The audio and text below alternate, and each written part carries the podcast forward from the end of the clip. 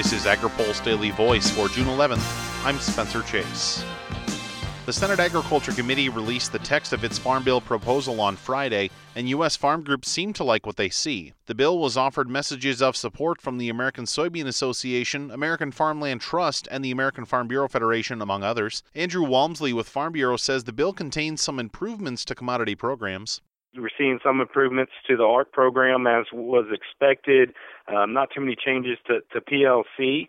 You know, the opportunity for our farmers to make new elections uh, between the programs. Under Title One, we see um, as we're looking into dairy, I think the committee's uh, suggesting some improvements to no longer the MPP program, but the Dairy Risk Coverage Program. Walmsley says Farm Bureau will look to work on the adjusted gross income changes in the bill. There is a, lowering of AGI from 900,000 to 700,000.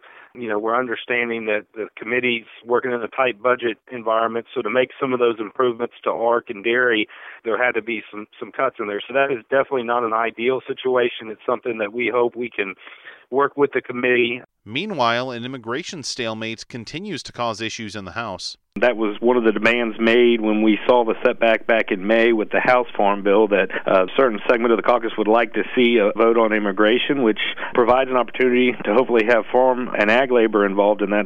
We support moving that process forward to get a vote, get an agreement there, so we can go ahead and move the House Farm Bill forward, and with the movement in the Senate, get the two bills together in conference and back through both chambers before the end of the year.